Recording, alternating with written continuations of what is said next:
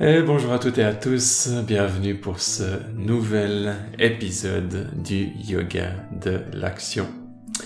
On s'était arrêté au début du neuvième chapitre, c'est là où on va reprendre. Chapitre, neuvième chapitre de la Bhagavad Gita, encore une fois cette édition présentée et commentée par Sri Aurobindo. Neuvième chapitre intitulé ici Les œuvres, la dévotion et la connaissance. Et on va commencer avec un texte de Sri Aurobindo. C'est un chapitre qui est relativement standard dans sa taille. Du coup, on va commencer tel quel et voir ce qu'il a à nous révéler. Donc on commence par un commentaire de Sri Aurobindo, toute la vérité qui s'est développée jusqu'ici degré par degré, chacun mettant en en relief un aspect nouveau de la connaissance intégrale et en faisant la base d'un résultat d'action et de conditions spirituelles. On arrive maintenant à un tournant décisif. Donc on a commencé à développer et maintenant quel va être ce tournant? C'est pourquoi l'instructeur prend soin tout d'abord d'attirer l'attention sur le caractère capital de ce qu'il va dire afin que l'esprit d'Arjuna soit éveillé et attentif car elle va lui ouvrir l'esprit à la connaissance et à la vue de la divinité intégrale, et le mener à la vision du onzième chapitre, donc on y est bientôt au onzième chapitre, il y aura quelque chose de spécial, par laquelle le guerrier de Kurukshetra devient conscient de celui qui crée et qui soutient son être, son action et sa vision, le divin dans l'homme et dans le monde, que rien dans l'homme ni dans le monde ne limite ni n'enchaîne. Parce que tout procède de lui, tout est un mouvement dans son être infini, dur et se maintient par sa volonté, se justifie dans sa divine connaissance de soi, là toujours pour origine, pour substance et pour fin. Arjuna doit prendre conscience de lui-même comme n'existant qu'en Dieu et n'agissant que par la puissance qui est en lui. Ses actions n'étant rien d'autre que les instruments de la divine action, sa conscience égoïste rien d'autre qu'un voile et une fausse représentation pour son ignorance de l'être réel en lui, étincelle immortelle et parcelle de la divinité suprême. On peut voir aussi le cheminement que suit Krishna qui joue le rôle de, prof dans ce, discours. On peut voir son, son cheminement comme il suffit pas de, de dire une fois les choses, il faut comme préparer l'esprit à pouvoir entendre des vérités de plus en plus fortes et pouvoir aller de plus en plus loin. Donc ça c'est quelque chose de très intéressant et c'est pour ça qu'il y a ce mouvement en spirale des enseignements qui est quelque chose de très courant dans l'enseignement de la spiritualité. Et donc Krishna prend la parole pour les trois premiers versets. Ce que je vais te dire, à toi qui ne t'adonne point aux critiques vaines, c'est le plus secret de tout, la connaissance essentielle, avec aussi la connaissance totale, par quoi, la connaissant, tu seras libéré du mal. C'est la connaissance royale, le royal secret, la sagesse entre les sagesses, le secret entre tous les secrets. C'est une pure et suprême lumière que l'on peut vérifier par l'expérience spirituelle directe. C'est la connaissance juste et vraie, la loi même de l'être, elle est facile à mettre en pratique et impérissable. Je répète juste un passage, c'est une pure et suprême lumière que l'on peut vérifier par l'expérience spirituelle directe. Donc peu importe au final tous les enseignements qui vous guident, qui vous préparent, qui vous permettent d'amorcer par des prises de conscience cette réalisation, au final c'est une expérience qui va être intérieure et qui va être personnelle en étant, en allant se plonger dans, l'impersonnel, on peut, le mettre en, mots comme ça. Néanmoins, c'est une, expérience qui va être, vécue par chacun et que, au final, même si on a pu vous, vous essayer de vous, de vous dire ce qui va être, ça va être cette expérience qui va faire foi à la fin. Et Krishna continue. Mais il y faut la foi.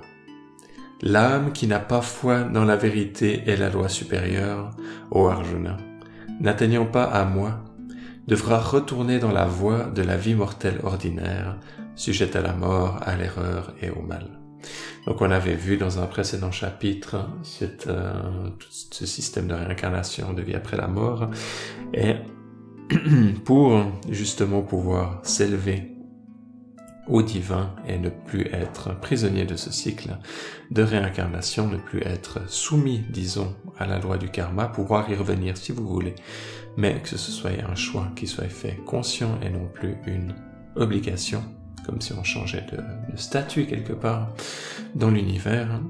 Il faut la foi. Et la foi, ici, euh,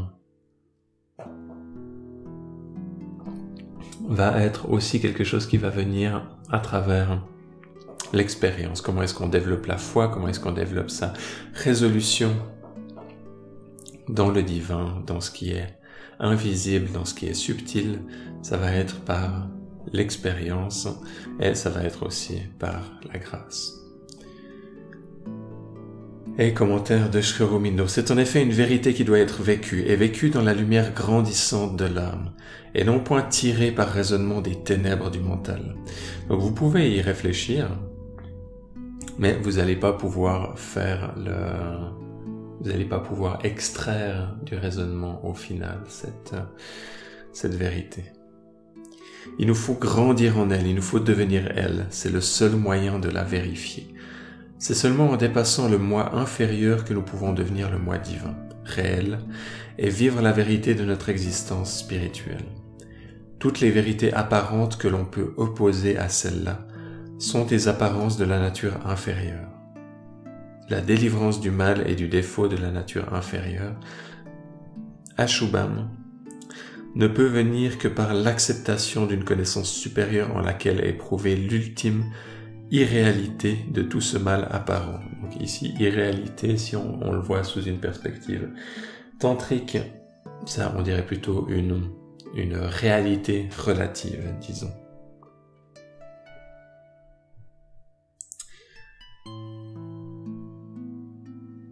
Créé par nos ténèbres. Mais pour croître ainsi dans la liberté de la nature divine, il nous faut accepter la divinité secrète, en notre nature présente limitée et croire en elle. Car la raison pour laquelle la pratique de ce yoga devient possible et facile est qu'en nous y livrant, nous abandonnons aux mains de ce divin Purusha intérieur l'activité entière de ce que nous sommes naturellement.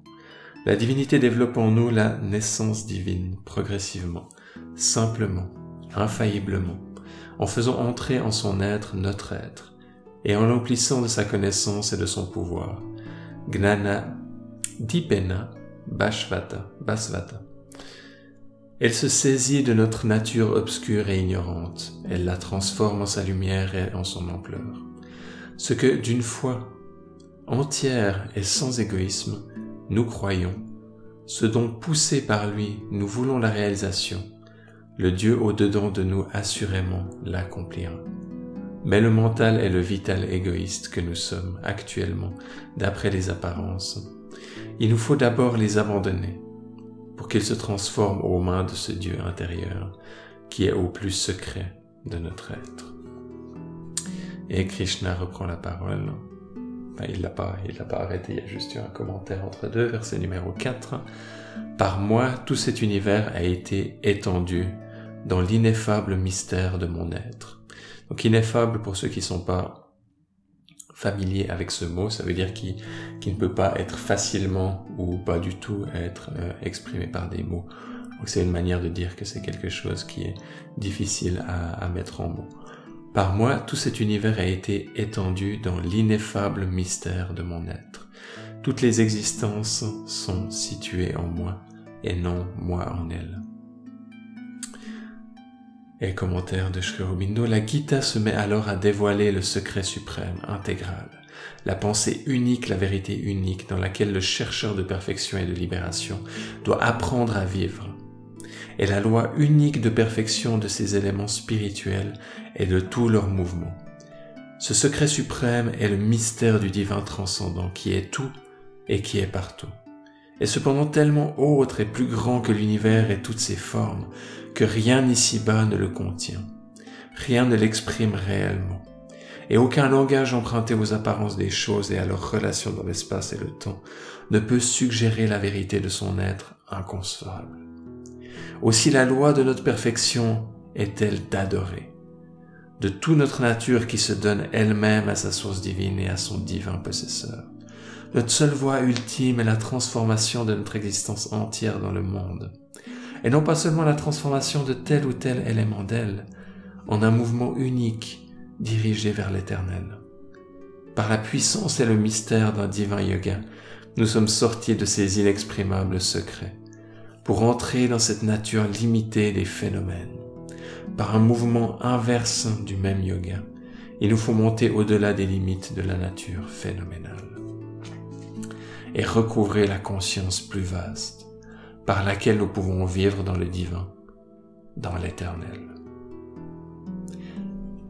Et verset numéro 5, Krishna dit, Et cependant toutes les existences ne sont pas situées en moi. Vois mon divin yoga. Yoga ici, vu comme union dans cette, cette traduction, sa traduction du sanskrit, mon moi est la source est le support de toutes les existences. Il n'est pas situé dans les existences. Mon moi est la source et le support de toutes les existences. Il y avait eu cette métaphore dans un des précédents chapitres avec le fait que le, moi est le, fil et les différentes, euh, différents objets de la manifestation vont être comme les, comme les perles que le moi est, le, est la source, à la fois ce qui crée et ce qui soutient toutes les existences. Donc ce, cet aspect transcendant de la vie qui est comme une réalité qui était sous-jacente à toute chose et n'est pas situé dans les existences. Donc on parle bien ici du, euh, de cet aspect transcendant du divin en particulier.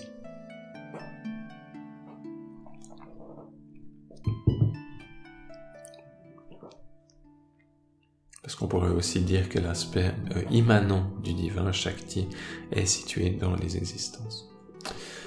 Commentaire de Sri Aurobindo, il y a un yoga de la puissance divine, par lequel le suprême crée des phénomènes de soi-même, donnant forme soi-même, spirituellement et non matériellement, à sa propre infinité étendue, une extension dont l'aspect matériel est seulement une image. Même si on prend que les aspects transcendants du divin, et la danse de Shiva et Shakti aux aspects les plus élevés au niveau de, de Sahasrara, pour mettre ça en lumière avec les, avec les chakras, on peut commencer à parler de manifestation ici, mais c'est pas vraiment la manifestation la, comme on la comprend. On est ici dans les aspects les plus fondamentaux, les plus profonds, les plus métaphysiques de la relation entre, entre Shiva et Shakti et de la puissance divine, comme c'est mis ici, qui va être cette Shakti, cette grâce, ce pouvoir du divin, ce pouvoir de la conscience, qui va être mis en action de différentes manières, déjà à ce niveau, euh, à ce niveau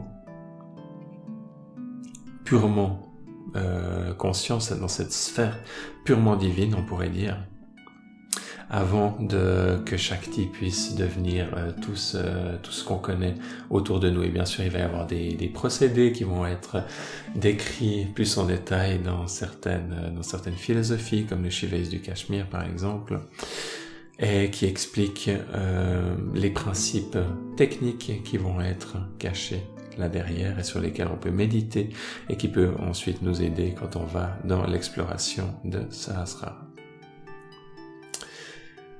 Verset numéro 6. Ainsi que demeure en l'éther le grand, le tout pénétrant principe air. Ainsi toutes les existences demeurent en moi. C'est ainsi que tu dois le concevoir.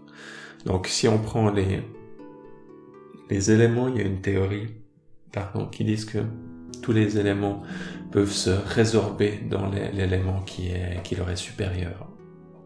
Et ça va de la manière suivante, la terre peut se résorber dans l'eau, l'eau peut se résorber, et donc la terre par, euh, en conséquence peut se résorber dans le, dans le feu. Ensuite, les trois premiers éléments, donc euh, la terre, l'eau, le feu peuvent se résorber dans l'air, et les quatre premiers éléments peuvent se résorber dans l'éther. Donc l'air peut se résorber dans l'éther, le cinquième élément. C'est de là que vient cette, euh, cette métaphore. Ainsi que demeure en l'éther le grand, le tout pénétrant principe R, ainsi toutes les existences demeurent en moi, c'est ainsi que tu dois le concevoir. Et ça, c'est une belle, c'est une belle métaphore. L'éther est souvent associé à l'espace, l'espace dans lequel les choses peuvent exister. Et on peut voir aussi le divin ou la conscience comme étant l'espace dans lequel les, les choses peuvent, peuvent exister. Donc on a déjà un, euh, cette métaphore peut être utilisée à différents, à différents niveaux. Commentaire de Shkorobindo, l'existence universelle est infinie et imprègne tout. Et l'être existant en soi est infini aussi, et tout imprégnant. Mais l'infinité existant en soi est stable, statique, immuable. L'universel est un mouvement qui anime tout. Le moi est un, et non multiple, mais l'universel s'exprime en tant que toute existence, et il est semble-t-il la somme de toutes les existences. L'un est l'être, l'autre l'existence de l'esprit fondamental, l'esprit base immuable. Le moi ne demeure pas en toutes ces existences ni en aucune d'entre elles, c'est-à-dire qu'il n'est contenu en aucune. Exactement comme en notre monde, l'éther n'est contenu en aucune forme, encore que toutes les formes, en dernière analyse, dérivent de lui. Il n'est pas non plus contenu dans la somme de toutes les existences, ni constitué par elles. Pas plus que l'éther n'est contenu dans l'extension mobile du principe R, ou n'est constitué par la somme de ses formes ou de ses forces. Et pourtant dans le mouvement aussi est le divin. Il demeure dans le multiple, Seigneur de chacun des êtres, ces deux relations sont vraies de lui en même temps. On parle ici d'une sorte de euh, trinité métaphysique, et on peut faire des liens bien sûr avec d'autres d'autres traditions. Cette trinité est quelque chose d'assez universel en spiritualité. Et on peut voir la chose de la manière suivante. On va avoir euh, un aspect qui va être euh, l'aspect transcendant, Shiva dans la tradition tantrique, cette conscience euh, immuable, transcendante, au-delà, au-delà de toute chose, immobile, et, et donc euh, unique, et pas multiple. Et on va avoir Shakti, la puissance du divin, la grâce, le pouvoir de la conscience, qui lui va être l'aspect actif du divin et qui va être l'aspect multiple et les deux peuvent être vus comme étant une dualité, mais en réalité c'est une, dualité qui est seulement euh, conceptuelle, et au-dessus d'eux il y a le principe de l'absolu qui les unifie les deux ensemble, et qui est à la base de toute euh, philosophie et tradition qui vont être dites non duelles et, donc on a comme ça la non-dualité qui va comprendre les deux, qui va comprendre Shiva et Shakti, la danse de Shiva et Shakti dans l'existence et qui va montrer que le divin peut avoir ces différents aspects qui sont pas contradictoires les uns avec les autres, qui sont juste différentes, euh, différentes formes que le divin prend dans son jeu dans sa danse de la création, de tout, de tout cet univers, de tout ce lila, de tout ce jeu cosmique. Verset numéro 7, Krishna continue. Toutes les existences, ô Arjuna, retournent en ma nature divine. Hors de son action, elles retournent en son immobilité et son silence dans le cours du cycle. Donc là, c'était entre parenthèses, ça a un peu cassé le rythme, cette parenthèse, du coup je vais reprendre. Toutes les existences, ô Arjuna, retournent en ma divine nature dans le cours du cycle. Au commencement du cycle, de nouveau, je les projette. Donc on est en train de parler ici d'un d'un cycle qu'on peut voir à, grande échelle, mais qu'on peut aussi voir à plus petite échelle. Dans le sens qu'on a cette idée que la manifestation, c'est quelque chose qui commence, par exemple, au moment du Big Bang, et qu'on a la Shakti qui, qui explose comme de, de Shiva et qui crée tout, tout l'univers. Et ensuite, il va y avoir un mouvement de résorption que certains scientifiques dans leur théorie appellent le Big Crunch ou quelque chose comme ça, où tout va être réabsorbé dans ce, dans ce Big Bang euh, euh, de départ. Et c'est une manière de comprendre, euh, de comprendre Shiva et Shakti. Mais dans la théorie euh, et la métaphysique tantrique, ils comprennent également que c'est quelque chose qui arrive à chaque instant. À chaque fraction de seconde, il y a cette pulsation qui descend du divin, cette Shakti qui descend du divin et qui va créer toute la manifestation et qui va revenir se contracter instantanément et la réabsorber complètement. Et ça se passe quelque part tellement vite qu'on ne le remarque pas, mais quand on médite, on peut remarquer ces pulsations et c'est pour ça qu'on peut comprendre non seulement l'aspect transcendant à ce moment-là, mais aussi cette danse de cette pulsation. Krishna continue, m'appuyant, pressant sur ma propre nature, prakriti, je crée. Entre parenthèses, je projette sous forme d'êtres divers. Donc je crée cette multitude d'existences, toutes irrémédiablement sujettes à la dénomination de la nature. M'appuyant, pressant sur ma propre nature, je crée cette multitude d'existences, toutes irrémédiablement sujettes à la dénomination de la nature. Commentaire. Ignorant le jiva. Donc le jiva, ça va être la, la partie, on peut, on peut le traduire par l'âme, l'âme individuelle. Ignorant le jiva, ignorant l'âme, ignorant, ignorant, pardon, ignorant le jiva est sujet au tourbillon cyclique de la nature. Donc cette idée de, cycle à différentes échelles, non point maître de lui, mais dominé par elle. Ce n'est qu'en retournant à la conscience divine qu'il peut atteindre à la maîtrise et à la liberté. Donc cette idée qu'on n'est pas vraiment maître de notre vie tant que c'est notre nature inférieure qui est en charge. Et c'est pour ça qu'on s'élève à travers les pratiques spirituelles, à travers la descente de la grâce, et qu'on peut ensuite accéder à la vraie liberté. Le divin aussi participe au mouvement cyclique, non point en y étant soumis, mais comme son esprit instructeur et son guide, non point avec tout son être engagé en lui, mais sa puissance d'être l'accompagnant et lui donnant forme. Donc pas en étant perdu dans la nature, mais en accompagnant, en jouant avec, en créant avec. Et verset numéro 9, Krishna continue. Et ses œuvres Point ne m'enchaîne, ô Arjuna, car je me tiens au-dessus d'elle comme indifférent, non attaché à ses actions. Et ses œuvres point ne m'enchaînent, ô Arjuna, car je me tiens au-dessus d'elle comme indifférent, non attaché à ses actions.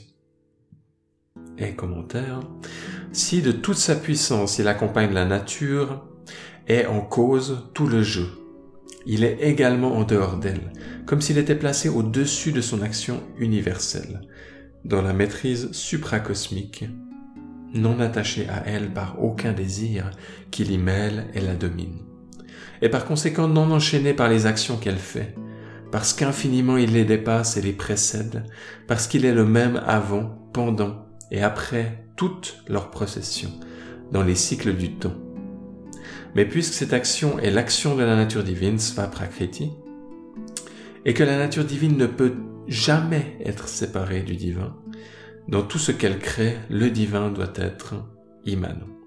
C'est là une relation qui n'est pas la vérité entière de son être, mais ce n'est pas non plus une vérité qu'il nous soit aucunement permis de négliger. Et Krishna continue, verset numéro 10 et 11.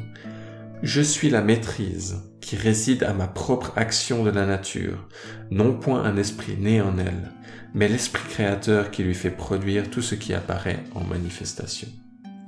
À cause de cela, ô Arjuna, le monde procède par cycle.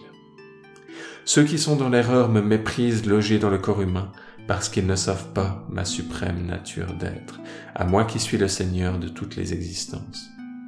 Donc il peut y avoir différentes euh, raisons d'être en colère pour euh, d'être en colère contre le divin, d'être en colère parce qu'on comprend pas pourquoi est-ce qu'on doit pourquoi est-ce qu'on doit souffrir, pourquoi est-ce que les choses ont été créées de cette manière, pourquoi est-ce que Dieu permet que que les gens meurent et souffrent autour de nous, que nous on souffre.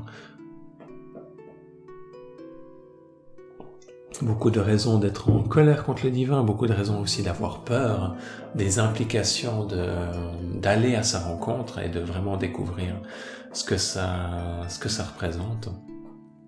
Et donc il y a beaucoup de choses là derrière. On va continuer avec les versets 12 et 13. Toute leur action, toute leur connaissance, tout leur espoir sont vains jugé d'après le critère éternel et divin. Il demeure dans la nature rakshasique et assurique qui égare la volonté et l'intelligence. Donc nature rakshasique, je suis pas sûr de ce que c'est rakshasique. Je suis pas familier avec ce mot. Assurique, ça vient de asura qui veut dire démon.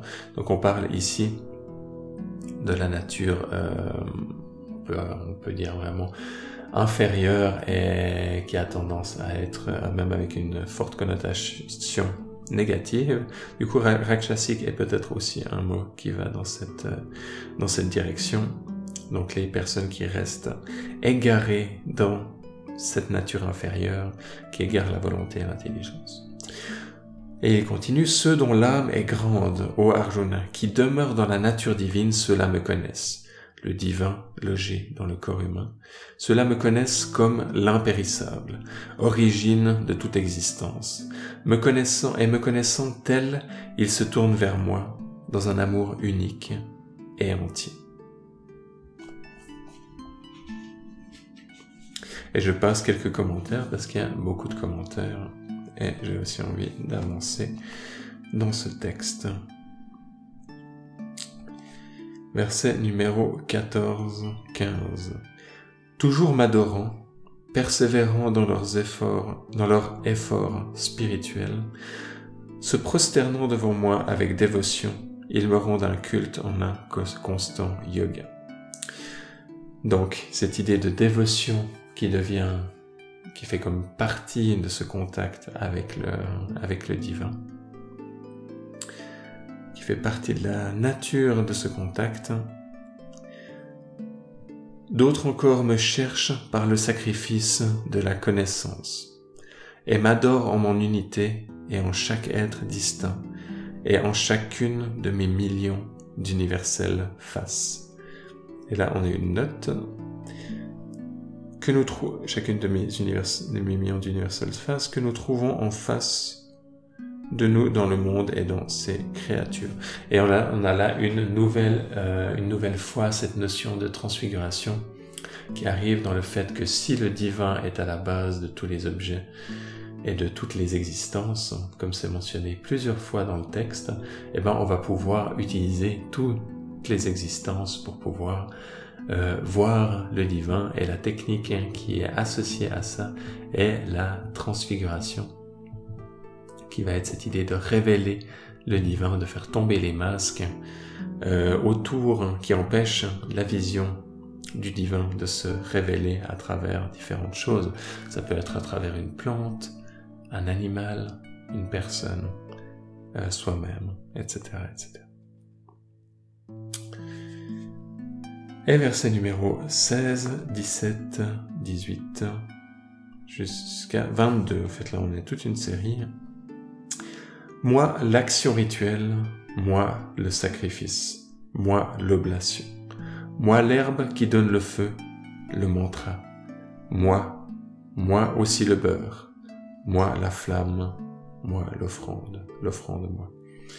Donc on a ici cette euh, association que le divin va être absolument toute chose. Donc si on prend le fait qu'on est en train de faire un rituel, le moi va être à la fois l'action du rituel, le sacrifice, l'oblation, l'herbe qui donne le feu, donc si on a utilisé de l'herbe pour, euh, pour euh, allumer le feu, le mantra qu'on peut aussi utiliser dans ce, typiquement dans ce genre de, de rituel, va être aussi le divin, mais aussi le beurre, la flamme est l'offrande, donc toutes les offrandes est l'offrande de, de l'action du rituel, l'offrande des fruits des actions, etc., vont tout être le divin.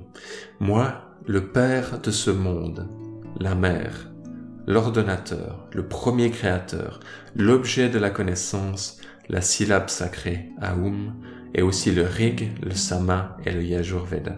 Donc, qui sont les, euh, les Vedas, c'est euh, textes piliers de la tradition védique. Avec autant de respect que, la, que la Bible, pour vous donner une idée. Et il continue, Moi la voix et le but, le soutien, le maître, le témoin, la maison et le pays, le refuge, le bienveillant ami. Moi la naissance et l'état et la destruction de l'existence apparente. Moi la semence impérissable de tous les êtres et le lieu éternel de leur repos.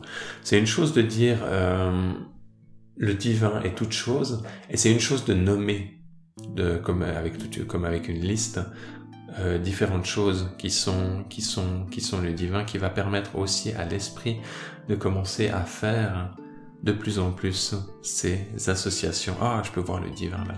Là-dedans, je peux voir le divin comme ça. Ah, ça aussi, qui permet de mieux comprendre le concept en l'approchant d'une autre manière.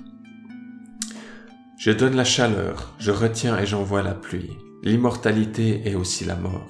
L'existence est la non-existence. Je suis, ô Arjuna.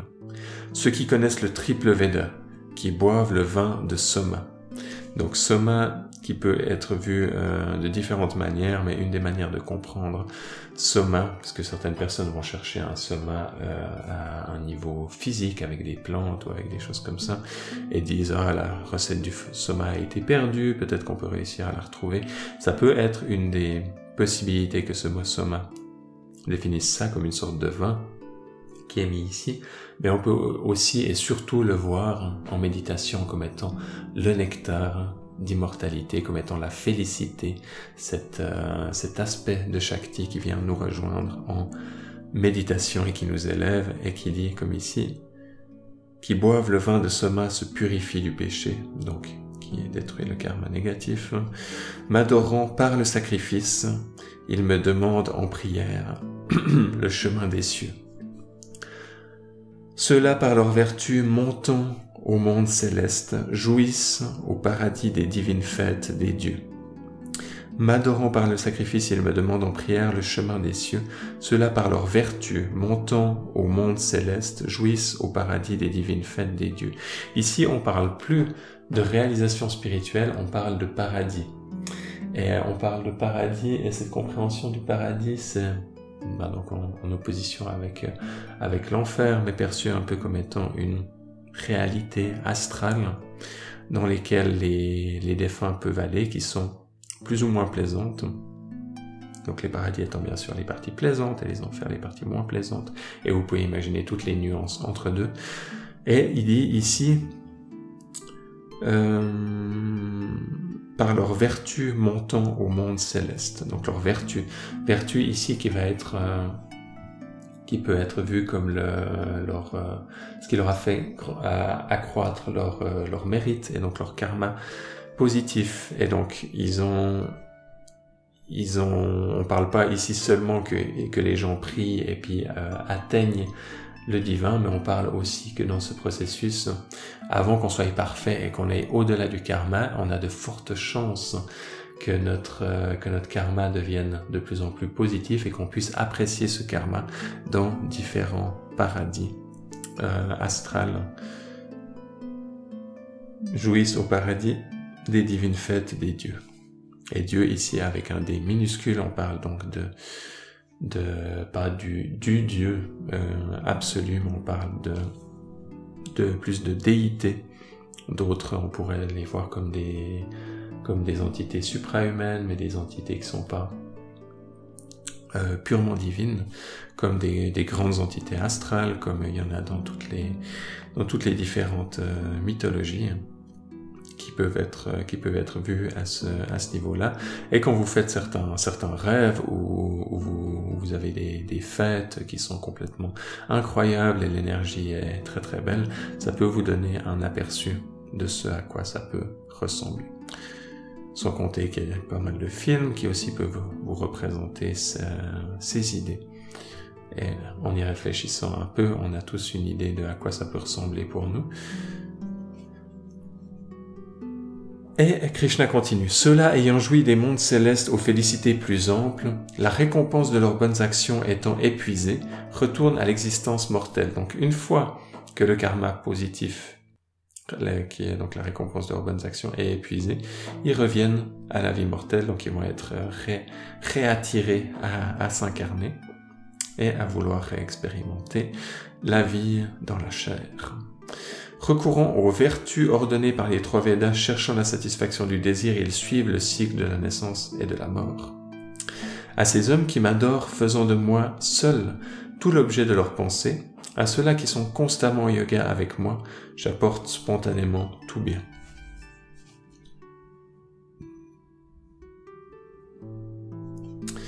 Et il continue. Ceux mêmes qui sacrifient à d'autres divinités avec dévotion et foi, sacrifient aussi à moi, ô Arjuna, bien que ce ne soit pas selon la vraie loi. Donc il sacrifie, si vous sacrifiez par exemple à, à, je sais pas, l'esprit de la pluie parce que vous avez envie qu'il pleuve pour, vous, pour avoir de bonnes, de bonnes récoltes, vous pouvez dire dans un, à un niveau que cet esprit est, est l'absolu, dans le sens que tout est l'absolu, mais mais pas selon la pas seul, ça va pas aller selon la selon la vraie loi dans le sens où vous allez toujours être soumis euh, au karma en faisant ça. C'est moi-même qui recueille tous les sacrifices et en suis le Seigneur mais ils ne me connaissent pas dans les vrais principes et c'est pourquoi ils tombent. Donc l'important, ça va être cette reconnaissance du divin dans chacune des actions pour ne pas justement tomber. Ceux qui adorent les dieux vont aux dieux.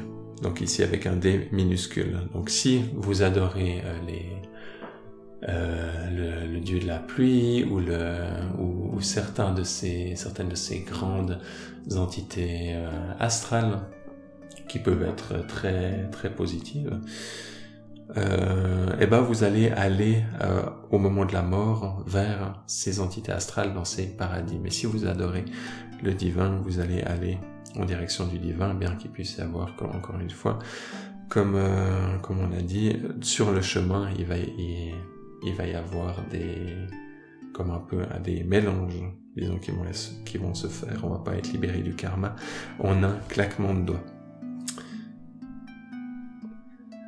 Ceux qui adorent les dieux vont aux dieux, aux ancêtres divinisés vont les adorateurs des ancêtres. Donc pour dans beaucoup de, traditions, il y a les, gens qui, prient euh, pour leurs ancêtres. Si vous priez pour vos ancêtres, quand vous mourrez, vous allez voir vos ancêtres. Aux esprits élémentaux vont ceux qui sacrifient aux esprits élémentaux. Donc là, on peut penser aux esprits euh, élémentaux, donc liés aux éléments. On peut parler, penser aux gnomes, on peut penser aux fées, on peut penser à, aux, ondines, aux sirènes, etc. À, à toutes ces créatures mythologiques qui font, qui pointent vers des, des, des entités astrales. Si vous leur faites des sacrifices, vous allez en direction de ces de ces, de ces esprits au moment de votre mort, mais mes adorateurs viennent à moi. Donc très important, ceux qui euh, s'engagent sur le chemin de l'absolu arrivent à l'absolu au moment de la mort.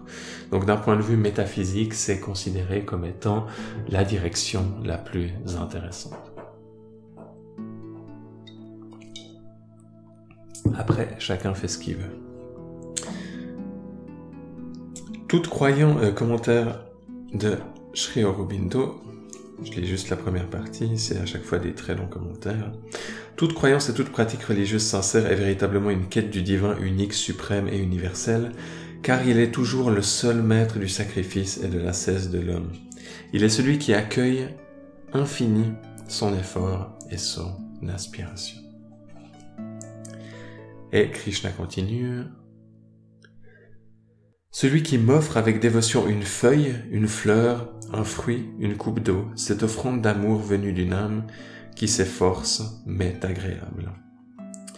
Et ça, c'est quelque chose de très intéressant. Celui qui m'offre avec dévotion une feuille, une fleur, un fruit, une coupe d'eau. Ça peut être quelque chose de très petit. Ce qui est offert n'a pas vraiment, n'a pas vraiment la taille, n'a pas vraiment de, de conséquences. C'est plus la dévotion qui est, qui, qui va être, qui va être mise en avant. On peut offrir quelque chose de très petit et avoir une très grande récompense. Est-ce quelque chose qui est mis en avant dans dans beaucoup de dans beaucoup d'histoires et notamment ben, plutôt dans ce plutôt dans ce récit euh, du Mahabharata sauf erreur il y a un moment donné où Krishna demande à Arjuna offre-moi juste quelque chose euh, c'est pas c'est pas important offre-moi juste une feuille ou quelque chose comme ça. Euh, c'est pas important. T'as as juste besoin d'offrir pour pouvoir recevoir. Et ça semble être lié à un mécanisme de notre subconscient qui, qui semble avoir cette croyance que pour recevoir, je dois d'abord donner quelque chose. Et donc c'est pour ça que on va se concentrer souvent dans les pratiques spirituelles sur donner, parce que c'est en donnant qu'on va pouvoir s'ouvrir à recevoir, que notre subconscient va pouvoir euh, shifter euh, et comprendre que ah on mérite quelque part on mérite on a de recevoir parce que on a donné quelque chose donc c'est un peu un mécanisme comme ça qu'on fait. Et donc c'est quelque chose à toujours garder, garder à l'esprit. Si vous voulez recevoir quelque chose, commencez par donner. Mais ça ne veut pas dire qu'il faut que donner et pas recevoir non plus.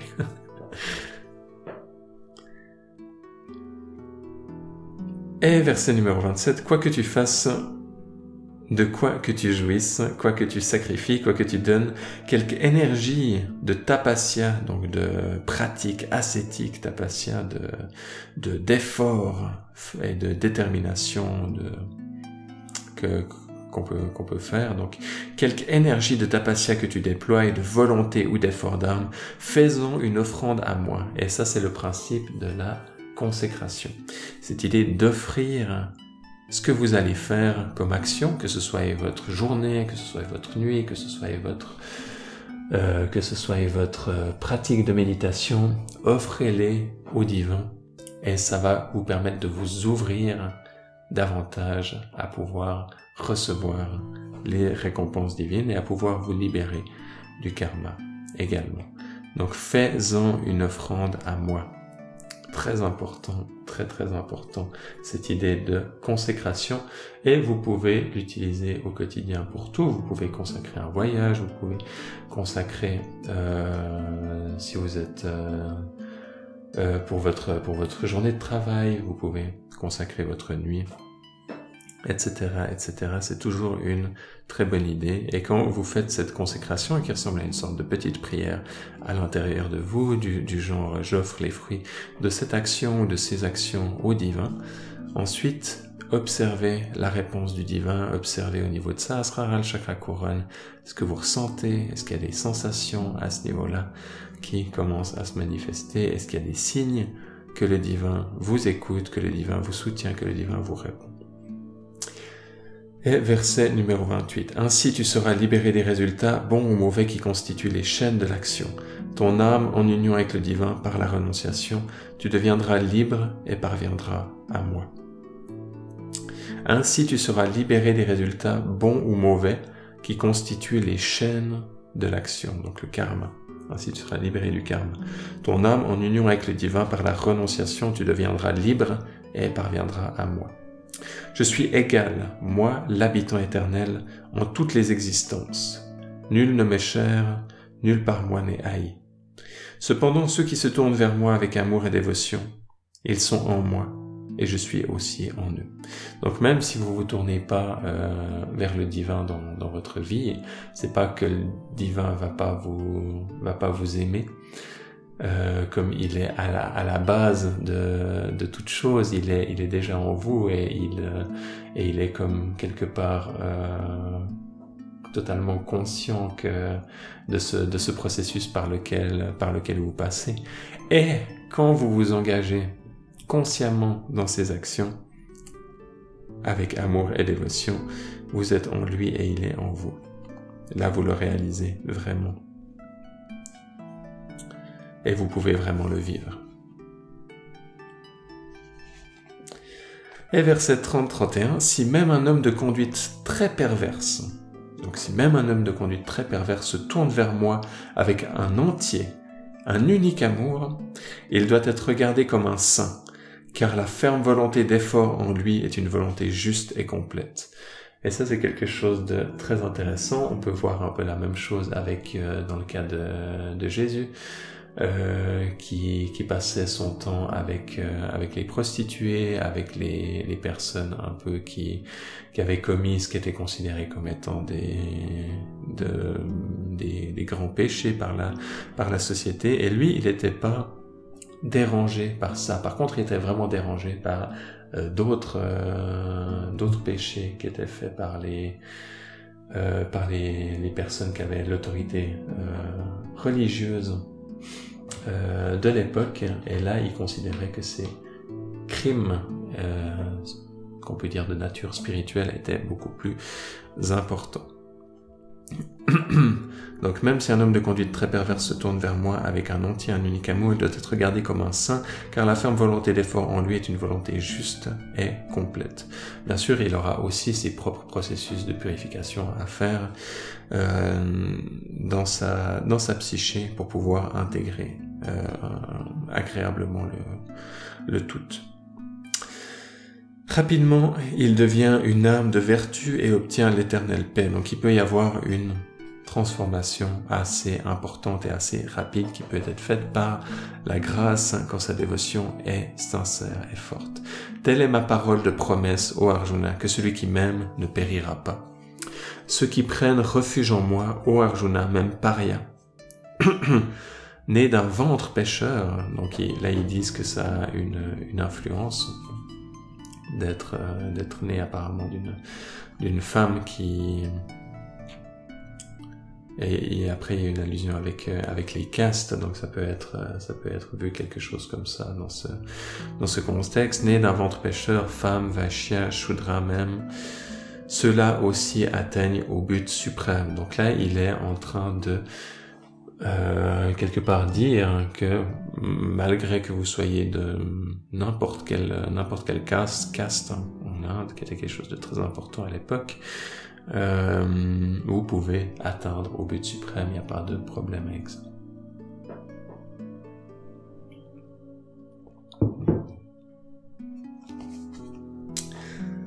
Combien davantage alors les saints brahmanes et les rois sages dévots? Ô toi qui es venu en ce monde éphémère et malheureux, aime-moi et tourne-toi vers moi.